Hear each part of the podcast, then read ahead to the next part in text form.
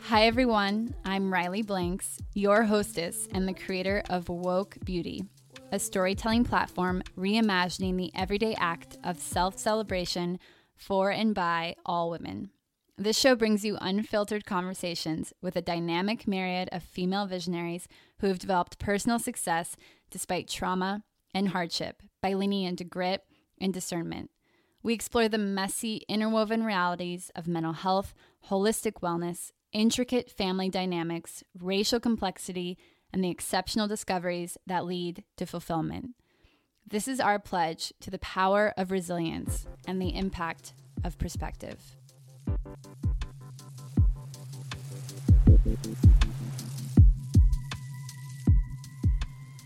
For Kimberly Cowens, the biracial identity crisis came in waves. A trip to Brazil, age 17, changed the way she saw her curly hair forever.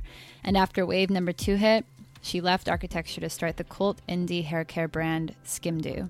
When you're Russian and Jamaican, born in London and raised in Thailand, things are anything but smooth. Well, actually, it turns out everything but the hair.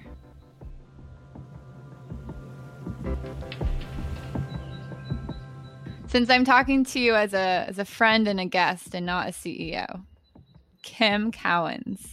Do you ever do people ever say Cohens? all the time. All Why the do people complicate names like that? I want to know. I think people want it to be something else.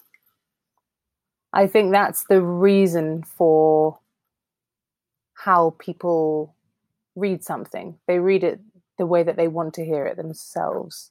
Because, you know, and, and, and me personally, I get it because cow, to say cowens, doesn't really sound like that's what we should be saying. We should be saying cones, should be going straight over the cow bit. But, uh, but it's very much there. That's interesting. I I have that same issue with my last name, Blanks. People always want to say Banks or blank. They just want to Yep. take off an S or add a letter or off- whatever. Yeah, they take off my S too. So bizarre. Okay, so tell me, where were you born and how do you identify with that place? I was born in London, uh, England, in case you couldn't tell. And I was born in a the borough of Camden, but I was born in Hampstead, and I was born at the Royal Free, which sounds like a fancy hospital, but isn't. Um, and um, it's in a really gorgeous area of Hampstead, and I really identify with that area. Mainly because we spent a lot of time there while I grew up. Uh, my mother's ex-husband lived in Hampstead, and so my older brother was there a lot, and so we were all friendly. So we all, all hung out up there in Belsize Park too, where most of my mother's friends were living, and uh, it was a, a lovely sort of villagey, relaxed, very Jewish. I'm Jewish heritage, um, which makes me bluish, black Jewish um, part of a pretty good bluish crew, which include Drake and Lisa Bonet. So no real complaints about that. But I, yeah, I identify with it also because of the Jewishness of of of, of that area, and um, because I predominantly spent time there with my mother and her friends and her ex-husband and my older brother. So my formative childlike years really identify with the Hampstead stomping ground uh, for sure. But I grew up in Marylebone, which is central London. Hmm. So, what do you think is the difference between your formative years and growing up? Well, my mother moved to Thailand when I was 10. And I went to boarding school in the countryside of England in Hampshire. And uh, this was like a real big split fork for me. I proceeded to spend all of my holiday time away from school in Thailand on the beach, not concerned about what I looked like, not being bullied. I had a really free existence. I was swimming, snorkeling, walking up and down the beach, meeting random people all day long, hanging out with my mum and her scuba diving friends and her nightclub friends. Now, my mother was a DJ, but she was also a scuba diving instructor, which is one of the key elements of her decision of going to Thailand, which is she could finish her instructor um, course and and work as a scuba diving instructor by day and at night time uh, be a DJ and teach English to the hospitality industry, which which actually didn't work in her favor in the end because she taught English so well they went on and got better jobs somewhere else, um, which is quite a funny and typical story of my mother uh, doing things so well that um, the original the original aim is completely missed and uh, and and perhaps I do inherit some of that. I must say, it comes under being misunderstood and and overachieving at the wrong times and, and not sticking to a narrative or sticking to uh, um, the parameters of of a job and uh, wanting to do even better, but actually it doesn't work out for people who you're working for. So. that is definitely something I saw happening and potentially absorbed. Um, but one of the other things I absorbed, which is most advantageous, is that I absorbed la- absorbed languages, and um, I absorbed Thai. I got that by osmosis. I never learnt it, um, but my mother spoke French to me and my brother growing up at home um, because she she grew up in Geneva, so her first language was probably French. And um, and so she spoke French to us at home. So I had I had I had three languages uh, being revolved and used um, and absorbed growing up, and that was very that was very formative in in a separate, totally separate way to um, you know our, our motley crew in Hampstead and and and that whole Belsize Park thing um, and it was it was very different when I went to boarding school because I I had mostly been part of a very small group of girls in my primary school. I think there were five of us who were friends, and we're we were pretty much the only friends we saw.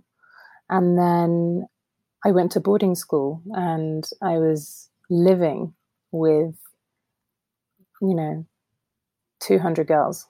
And um, I felt very alone and uh, misunderstood immediately. And, um, and that carried on pretty much the entire time I was there. How were you misunderstood? I developed physically very early in life. So when I was eight years old, I was already wearing a B cup bra and I hated to wear the bra. And so I often didn't wear it, and um, I became used to not wearing it when no one was looking, sort of thing. Or if I had like a a babysitter and they were looking after me for the day, I wouldn't put the bra on. And and then I went to boarding school, and obviously I had bras with me that I didn't want to wear, and I felt that because I was away from home that no one would really know, and um, I was immediately treated by my classmates as some sort of strange, overgrown girl who had crazy hair. And ultimately, they wanted nothing to do with me and found me a big nuisance and someone to poke fun at and trick and tease and um, and I and I and I did really let it happen to make matters worse, I was I was also not not very grown up with this grown up body. So when I arrived at boarding school, I arrived with a couple of Barbies, but they were Cindy's. Cindy dolls. Um, and this bunny, Floppy, that my grandma gave me. And uh, everyone just thought it was so hilarious. It was it was instantly embarrassing for me, and I felt so much shame, and I definitely showed it. And that was like my first my first footing, the, my my first entry into being locked in a boarding school with these girls and boys, where rumors go around a whole school in half a day, and um, I had all the wrong clothes. Uh, everything was wrong. Everything was just wrong, and uh, I hated it so much. I, I told my mom I, I can't be here, and she's like, "Well." I can't help you there because I'm moving to Thailand and I, that was the first time I knew she was moving. It was after I entered the school, so I felt very tricked into it, and um, and I was very very worried and upset that I had done something so wrong that my mother wanted to leave the country and uh, without me because I was like her sidekick, you know, we were always together, and um, I felt so safe with my mother. You know, she's a really strong person, and uh, for the record, my mother is is white and she is Russian heritage, born in New York. She's born in Manhattan, and um, and so even though I didn't even think about identifying myself at that point in my life, I the connection I had with my mother was was not just a, a loving connection, but it was somewhere I felt really safe. And um, because she's so strong and, and can be so angry and and and fight for things i always saw her do these things in you know with road rage with people trying to uh, rip her off at the garage like loads of different situations where people were trying to to mess with her and she was just not having it and so I, I grew up around that and just letting her get on with being the protector the strong person everything else and so when I was separated from her, it really felt like umbilically separated, like cut off. And um, I felt really like I was in deep water and I didn't know how to swim. That's how it felt. Um, mm. but I had to get on with it. And so I just became a clown. Um, I just, my, my currency to get along and to get through was to take the piss out of myself take the piss out of other people, come up with crazy elaborate jokes, laugh in class all the time, get people to laugh. I was just a clown.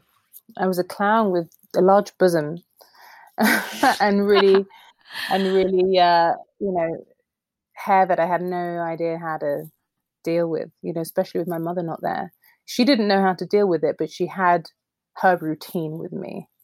So um, I missed it. I really missed that. I missed sitting in the bath and my mother putting half a bottle of conditioner in my hair and combing it or not brushing it and doing a plait and going to bed. You know, I, I missed that. I was all of a sudden at boarding school under a shower head where I have like a just a certain amount of time that I was allowed to be in the shower because everyone had to use them wondering what the hell I was going to do with my hair. And so I would just put loads of conditioner in it and then sort of go to bed with wet hair and would wake up absolutely a complete mess.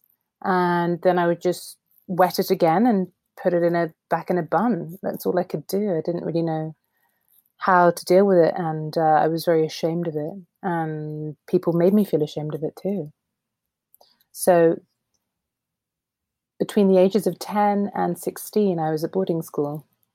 And those are really formative years. Um, and my respite was going to Thailand between term times.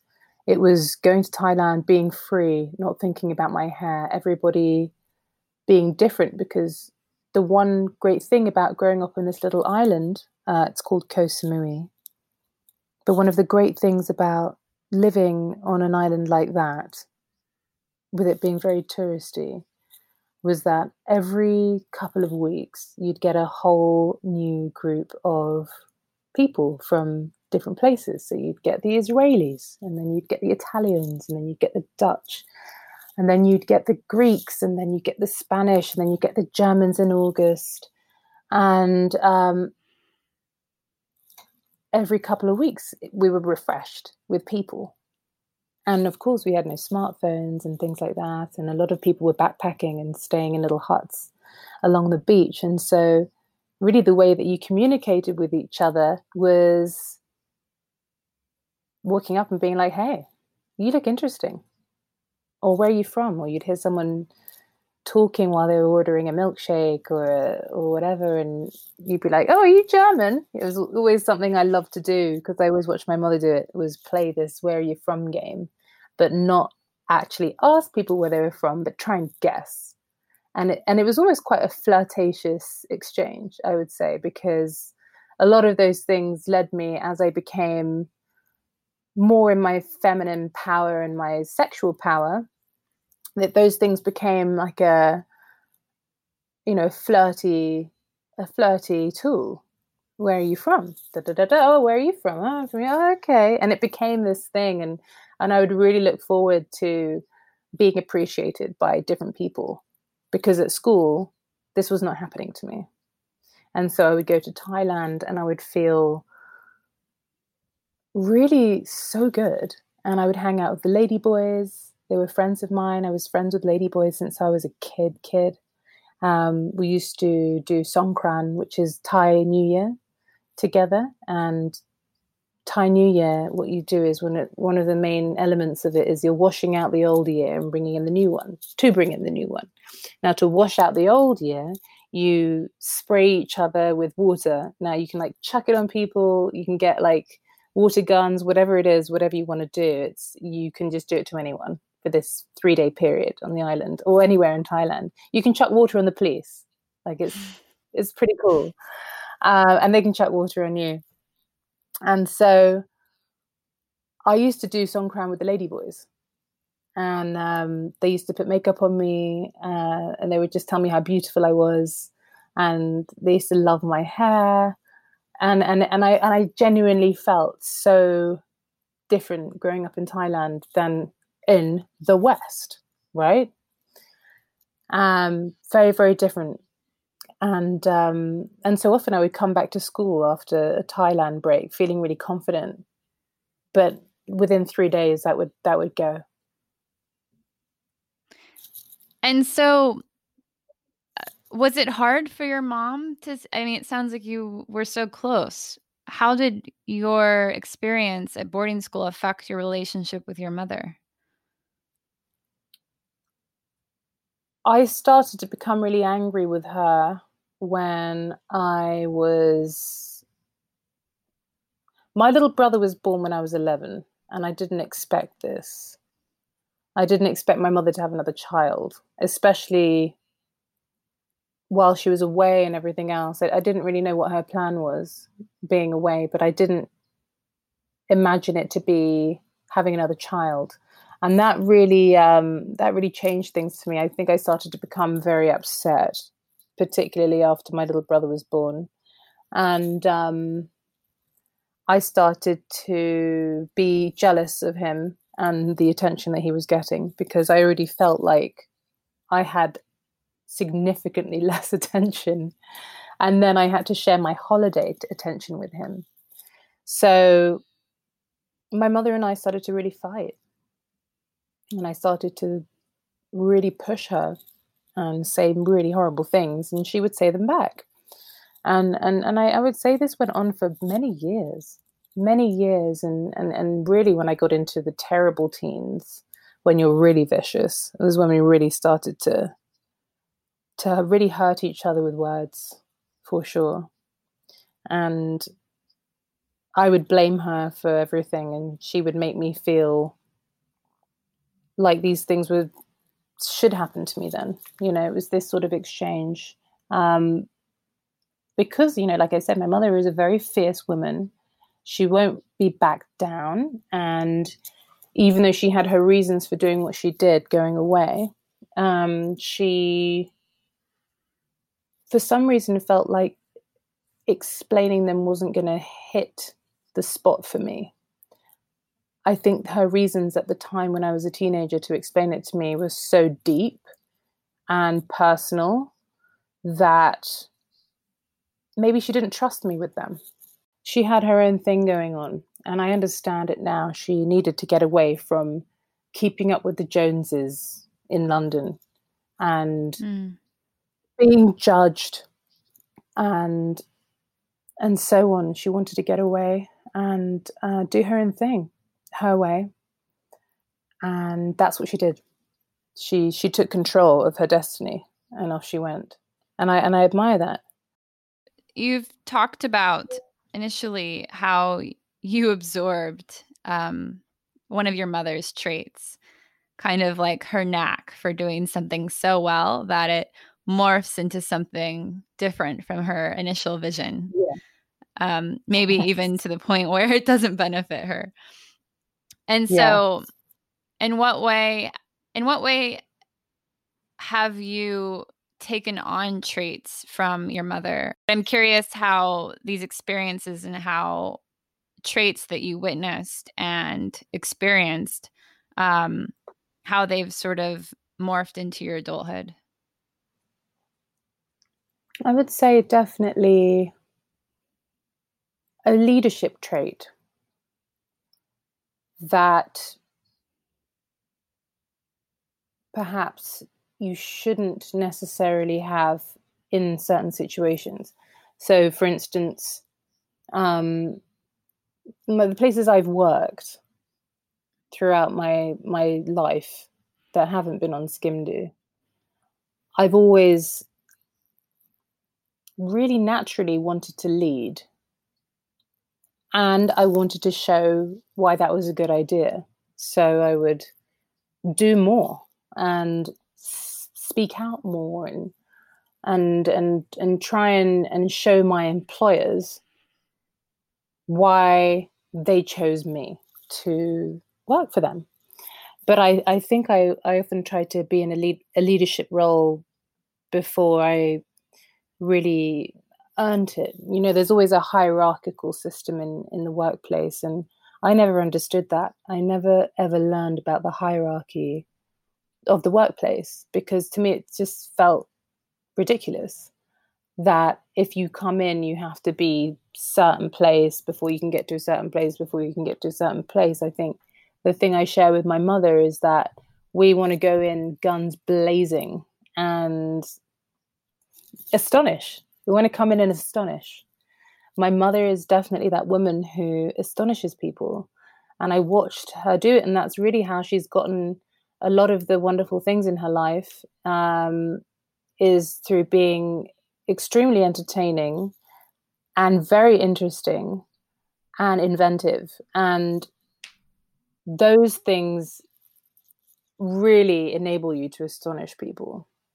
You know, it's a mix of your intelligence, your timing, how much you listen to people. I think that's really important. You know, I my mother and I really listen to people and and and remember things super well and uh, that's that's that's something that some people don't like and you and you and you you learn that in life uh, it's strange but true um, but yeah i think you know the the natural want to astonish has been something of my mother's uh, traits that I absorbed and took into the workplaces that I that I that I that I went into, and um, you know, wasn't met with with applause or gratitude.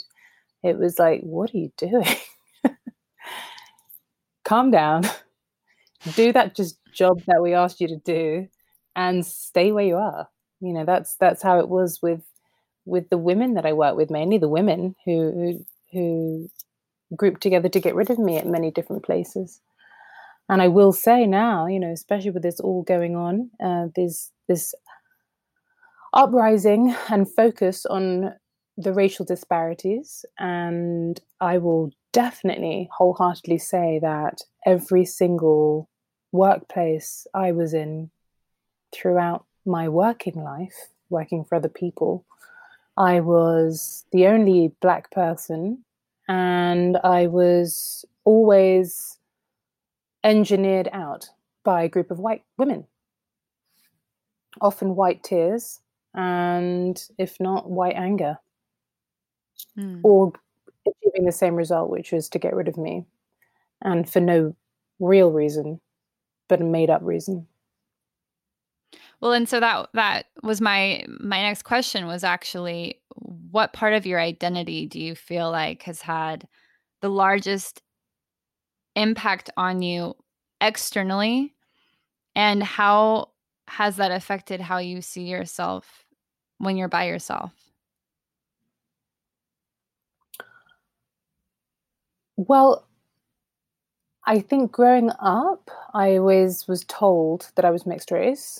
Well, we used to call it half caste, but that's you can't use that term anymore. And so, I, uh, growing up, I identified as half caste. So I didn't belong on the black side, and I didn't belong on the white side, and that's where I firmly hung out. And that's what people called me.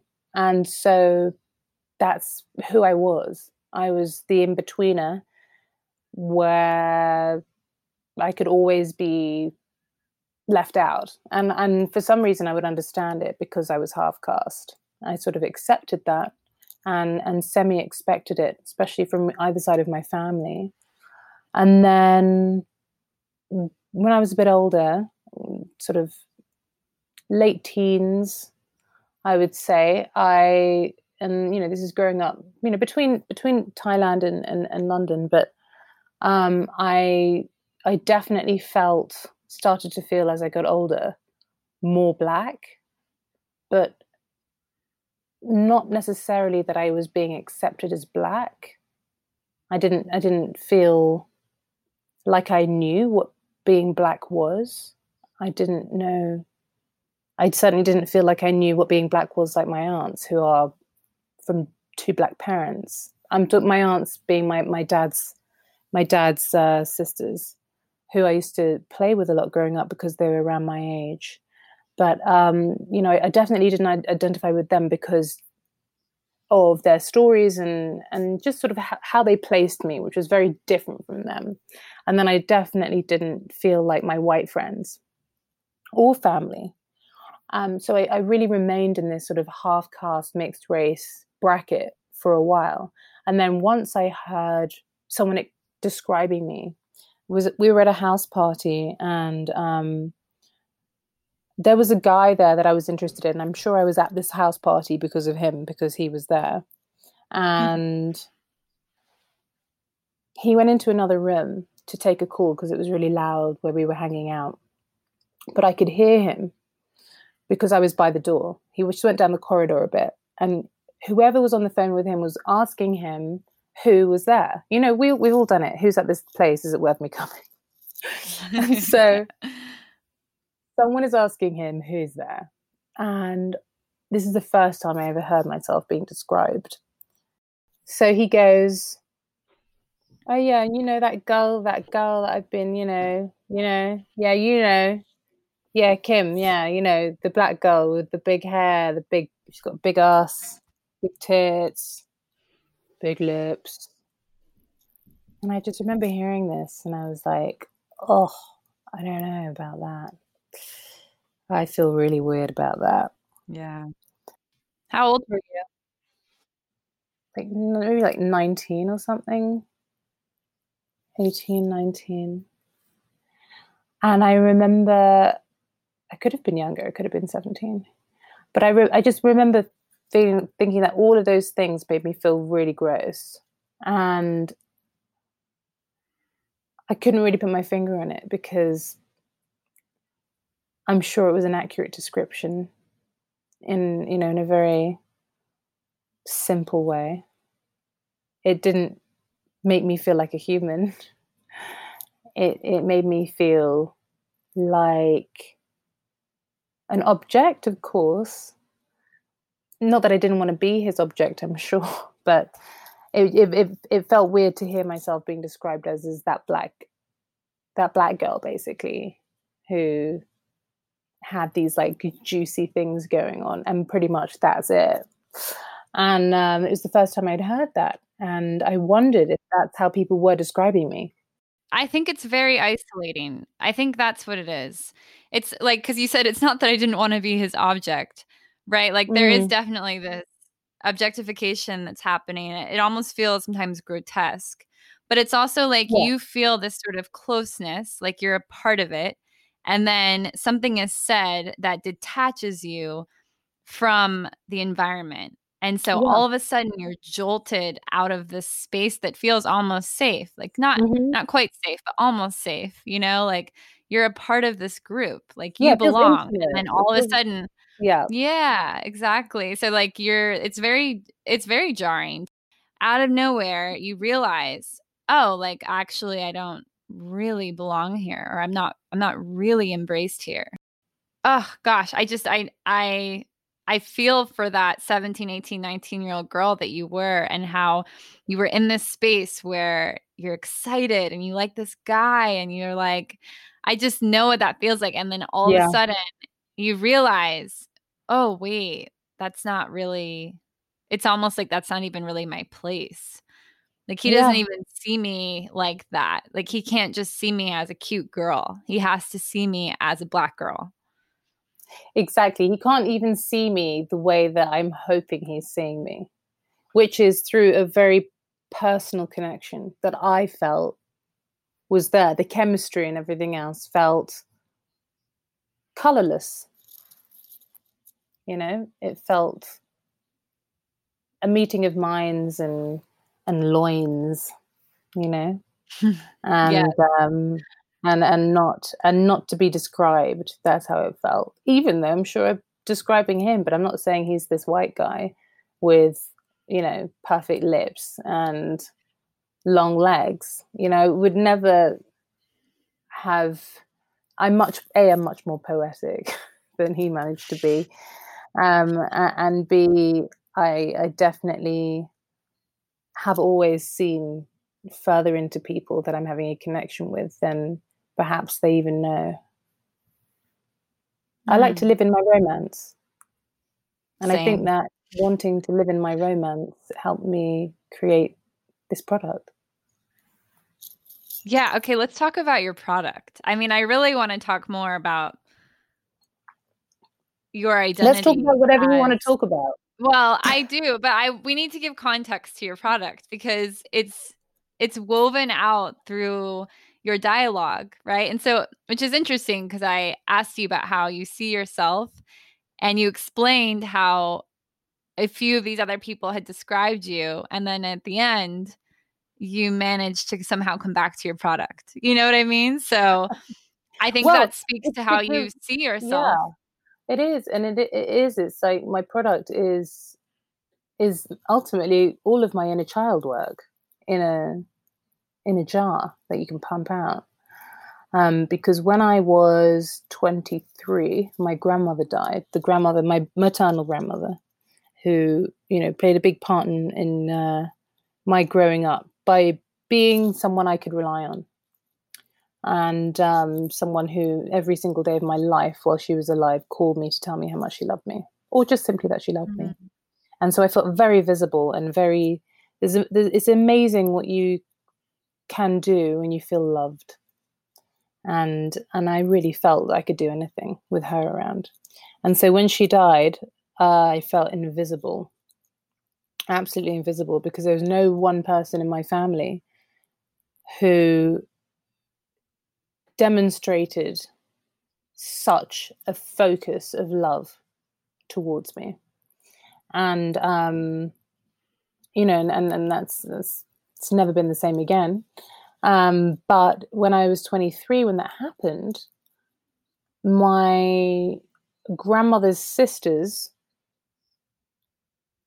racially verbally attacked me after the funeral after the cremation and it came out of nowhere for me because I grew up with this side of the family predominantly. And those were people in my family that felt like this was my family.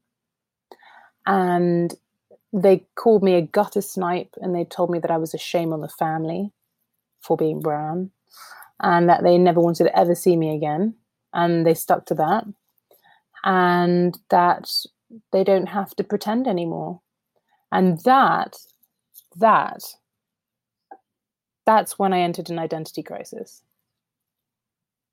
That's when I really felt that the color of my skin was a big issue because I was about to lose half my family because of it.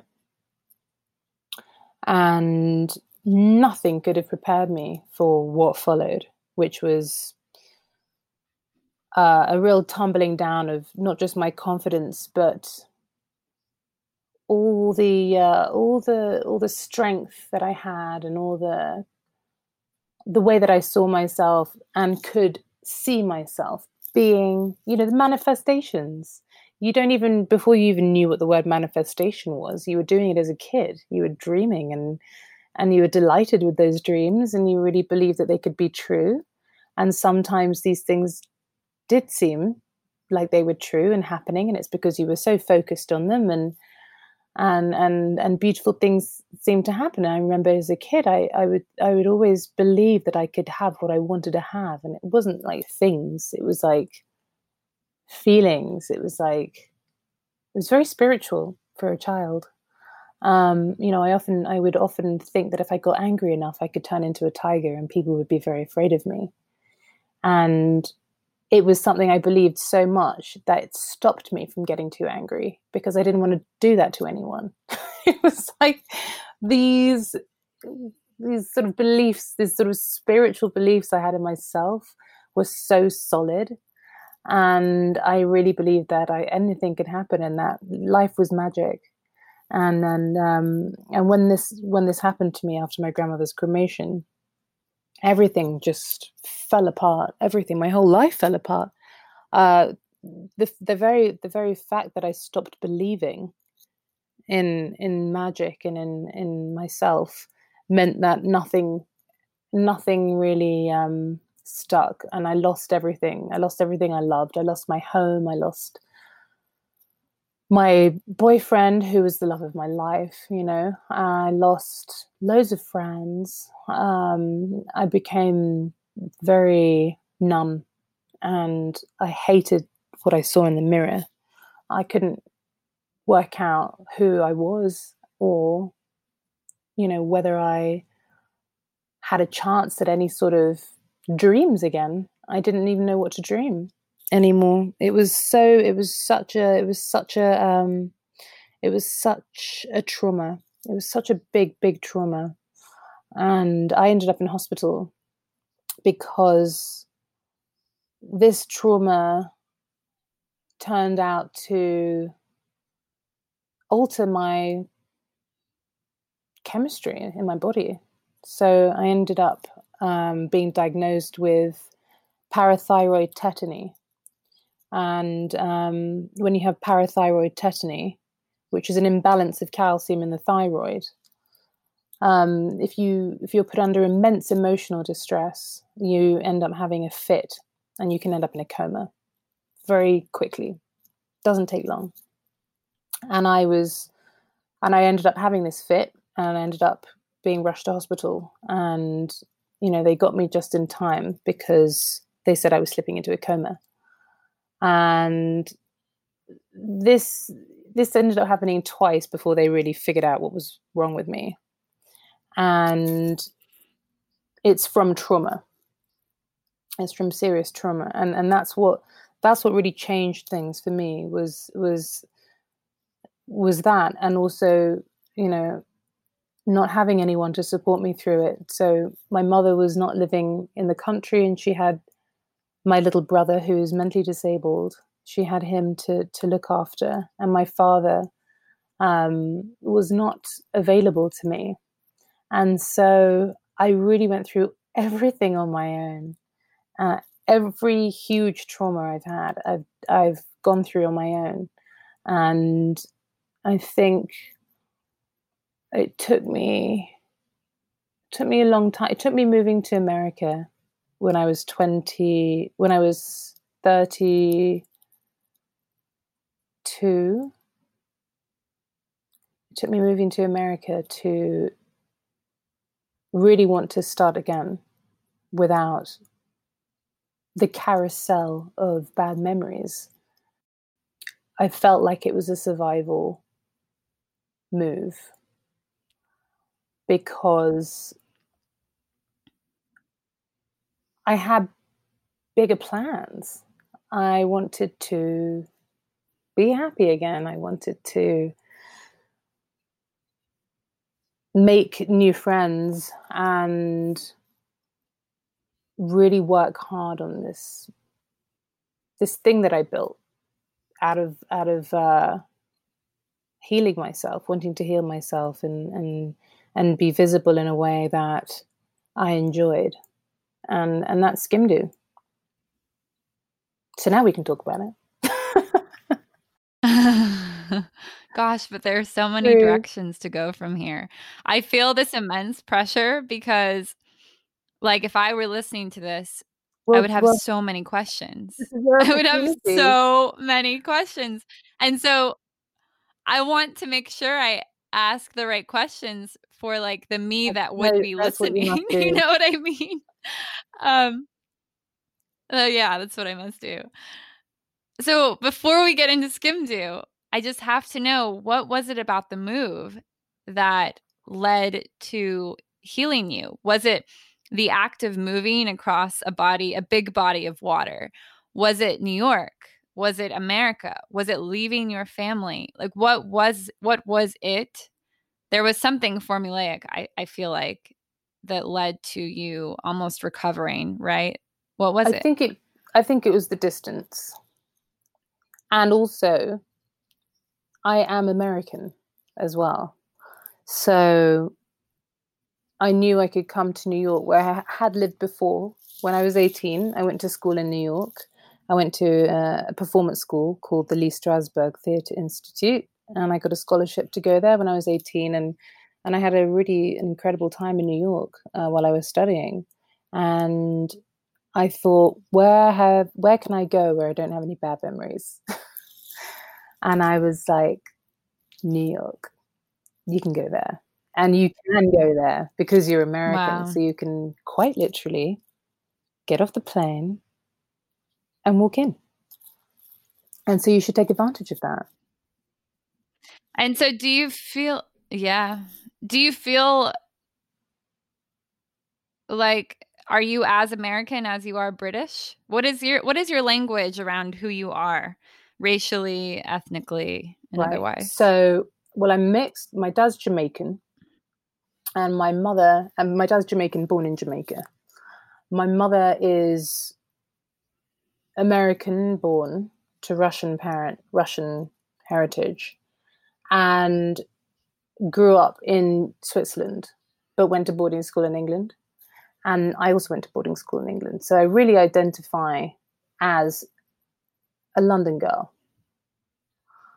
and I identify as a privileged one because of my mother's side of the family being really who I was around, and the school I went to was really for privileged people, and the education that I that I got in my schooling was extremely privileged.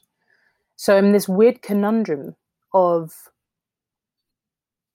someone who gets racially attacked and targeted, who also feels privileged, ironically, who was given this education really to make sure that I had as best chance as possible at getting ahead in life.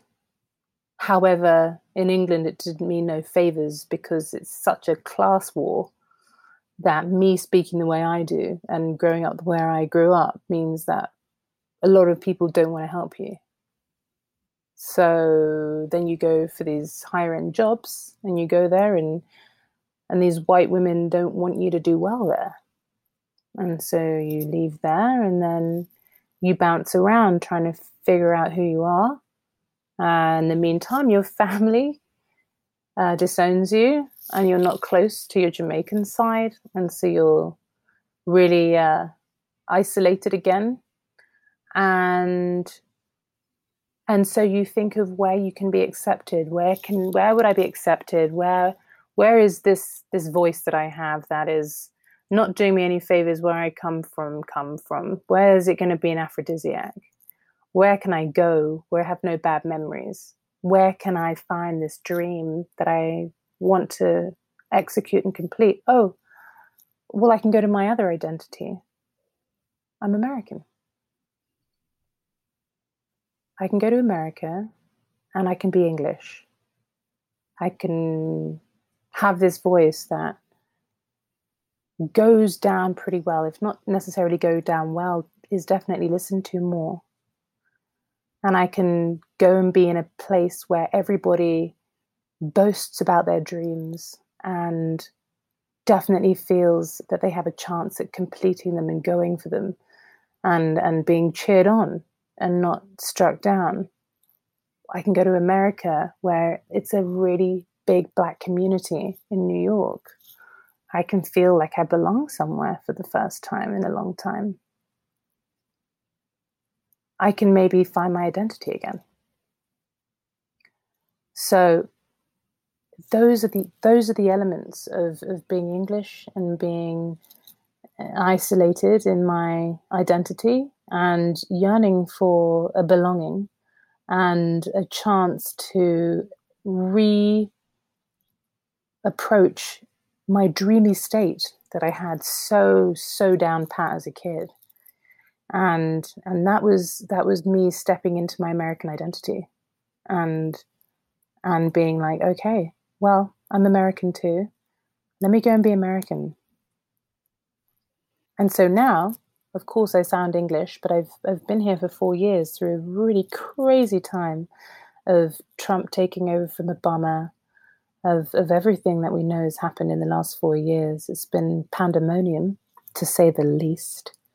And in that time, I have gotten very into American politics and history and Black history in America, and my own Black history. And I don't think I've learned more in the last four years ever.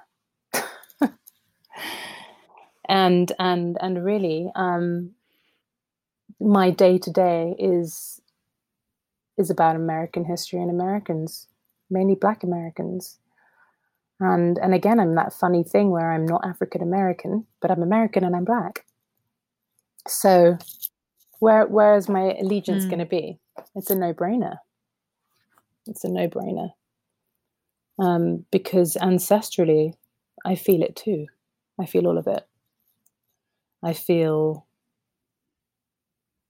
I feel all the pain, and I feel fiercely protective, and I feel determined, and I feel very focused in my purpose. Very, all of a sudden, very focused in my purpose, and very connected to my black identifying sisters because I'm not white passing, okay?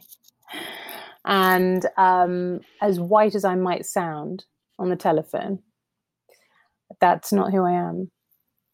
And it's taken moving to America and being very rejected in, in, in other ways from other things. It's taken moving to America to to find my focus and you know my focus on race and identity for sure mm. and in regards to you finding your focus i think within you discovering who you are in all of your many layers it sounds like you also found your voice within entrepreneurship and creativity and artistry. Yeah. Um, and what like a little witch in the kitchen me. kind of thing, right? so um for sure. Yep. so tell us so about Skimdo. Is my brand. And I'm so proud of it and myself. It's essentially um, a curl styling cream that does some really clever stuff.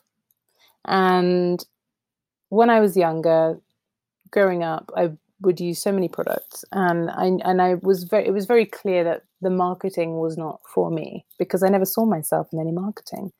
I mean, I would see, you know, in the John Frieda ads, the before picture would be something close to my hair, and that was that was supposed to be terrible. And then the after pictures like smooth and silky, definitely not my hair, definitely not how my hair is going to be using a serum. And so I knew that wasn't marketed for me. And then I had my Jamaican family saying, you need to use this, this, and this. And these things would like turn my hair into a rock and was very hard to wash out.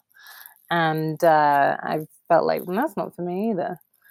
And so I was in this, again, isolated place and would often you know be like okay nothing nothing is going to help this this curse that i have you know because i was bullied so much about this hair that I, I genuinely would wake up feeling like oh my god the curse! What's it doing today? No.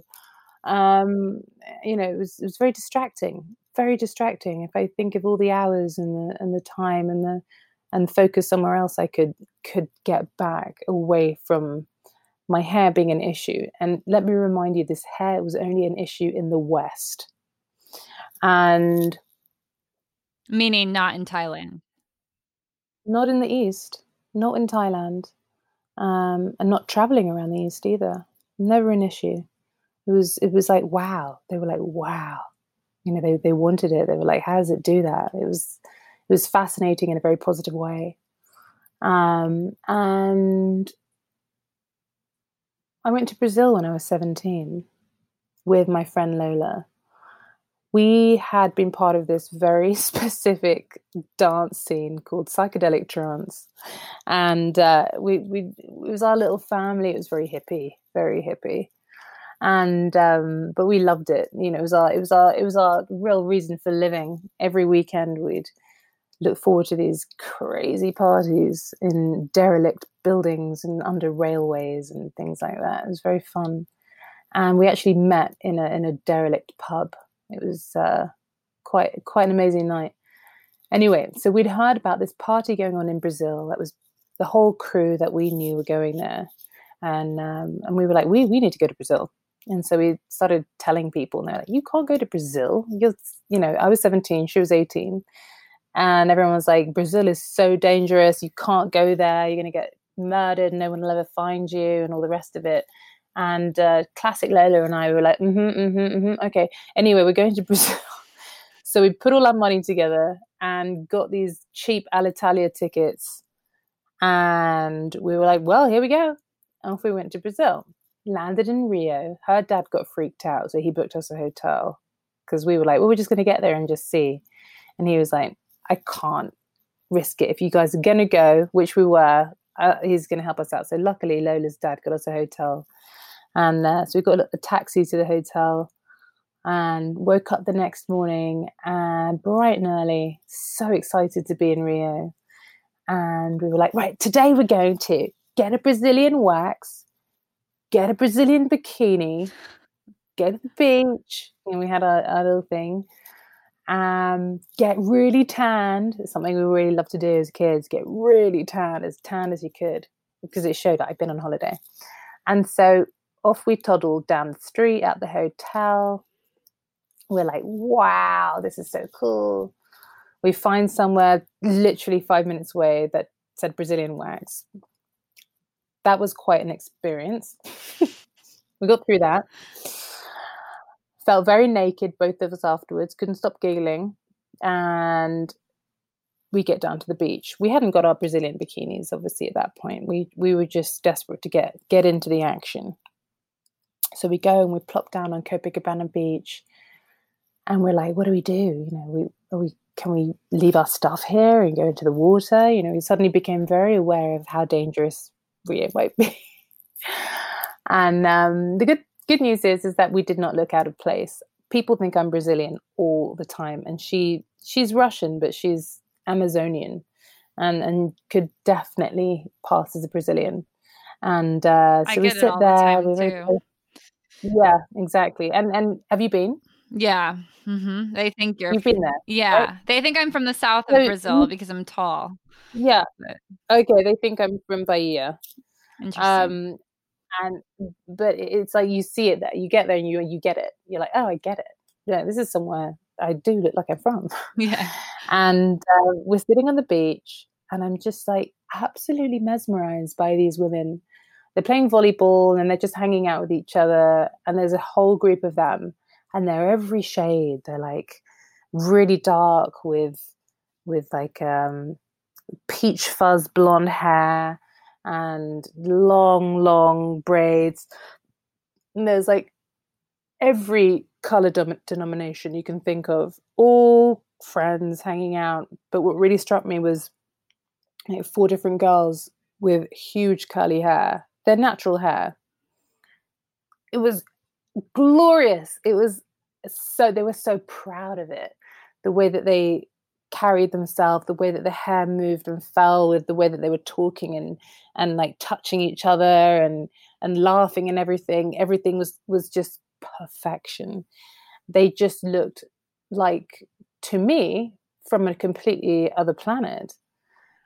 I couldn't believe it. I couldn't believe what i was seeing and i i was staring. I'm a real starer as well. And i was staring and i nudged low and i was like i really really i want hair like that that's mm. you see them that's the hair i really want and Lola turned around. She's like, "You do have hair like that." I was like, "I don't have hair like that." And she's, "You do. I've seen your hair when it's dry because I never, ever, ever wanted my hair to be dry. I, it was always wet because I never wanted it to, you know, Expand. look the way it looked. Yeah. I couldn't face it ever. I never could face it. It was too traumatic. And she's like, "I can. I know what you have under there, and I've seen it, and that's pretty much it." And I was like, no, no, no, there's, that is just not. And I felt really annoyed with her because I felt like she was telling me what I wanted to hear. That's how detached I was from who I was.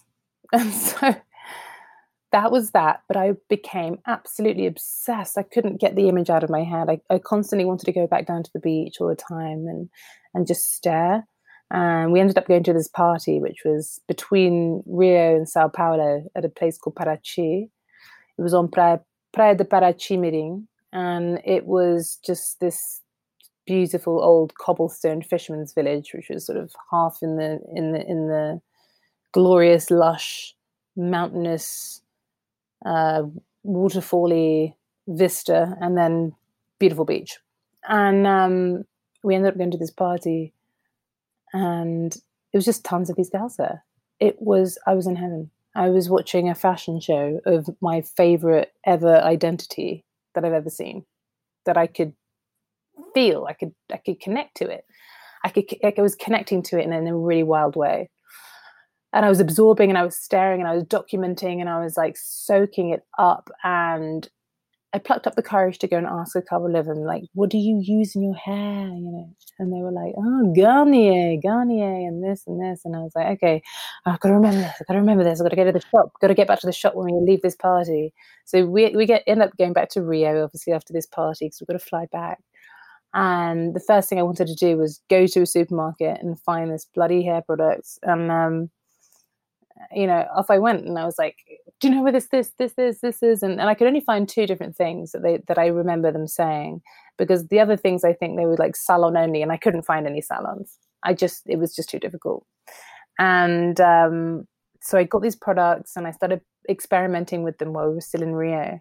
And I wore my hair out one night. I think it was like the last night that we were there. I actually let my hair out with this product, and it felt wonderful it was it felt very loose and and light and big and and I felt really happy with it. Um, and I and it was this it was this night that I felt really special. Like I felt so special that night. I was like wow oh my god this is is this me?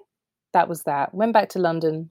Promised myself this is this is who you're going to be now.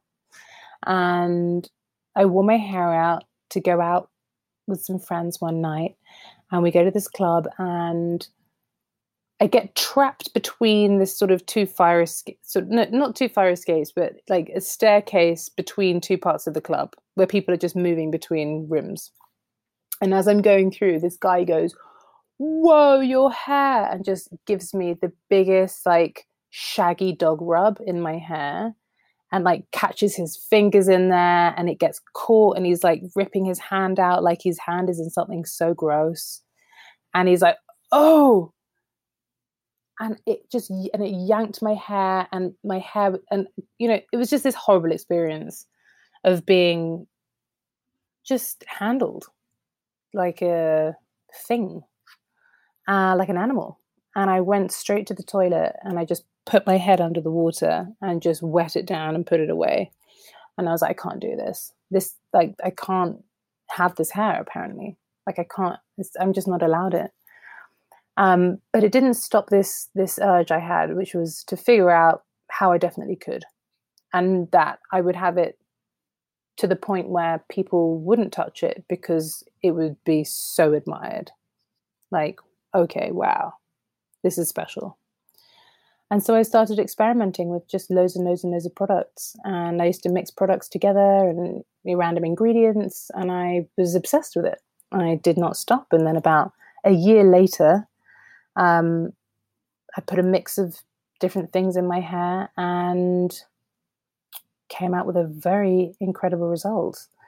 And it was just the exact hair I'd always dreamt I could have. On like it was exactly it.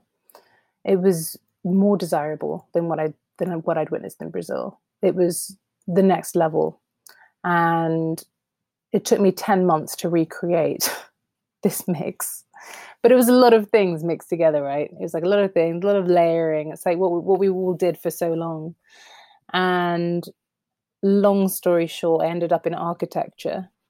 And i ended up getting let go from that job for again uh, a white woman feeling like she couldn't work with me and so i was the one let go but i got paid off and i decided uh, in my mid 20s that I was going to use this money to turn this mix that I was making of so many different things into one safe product, just the one.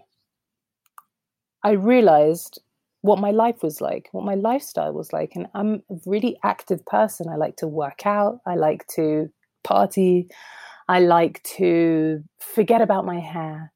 Uh, I like to go away for weekends. I like to go to festivals. That's my lifestyle. Now, that kind of lifestyle is not really in alignment with layering several different products, up to seven different products for what, two days worth of hairdo? No, I had to create something uh, a lot more active than that. I had to create something super minimal. I wanted one product and I wanted it to withstand an extremely active lifestyle and I didn't want to have to think about my hair for a few days. And so I hired a team of chemists and we worked for, took me a year, another year to come up with this perfect product without paraben, formaldehyde. And that was seven years ago. So, seven years ago, I created Skimdo. And Skim is actually my nickname, and Do for hairdo. Skims Do turned into Skimdo because I wanted to create a brand with a name that would become synonymous with just the best curly hair, as in she has the Skimdo. Thank you so much for joining us. You can connect with us on Instagram at Woke Beauty or me at Riley Blanks and learn more at wokebeauty.com. If you enjoyed this episode, please subscribe and leave a review on Apple Podcasts. It helps a lot. Until next time, have a beautiful day, even if it's not that beautiful. Oh.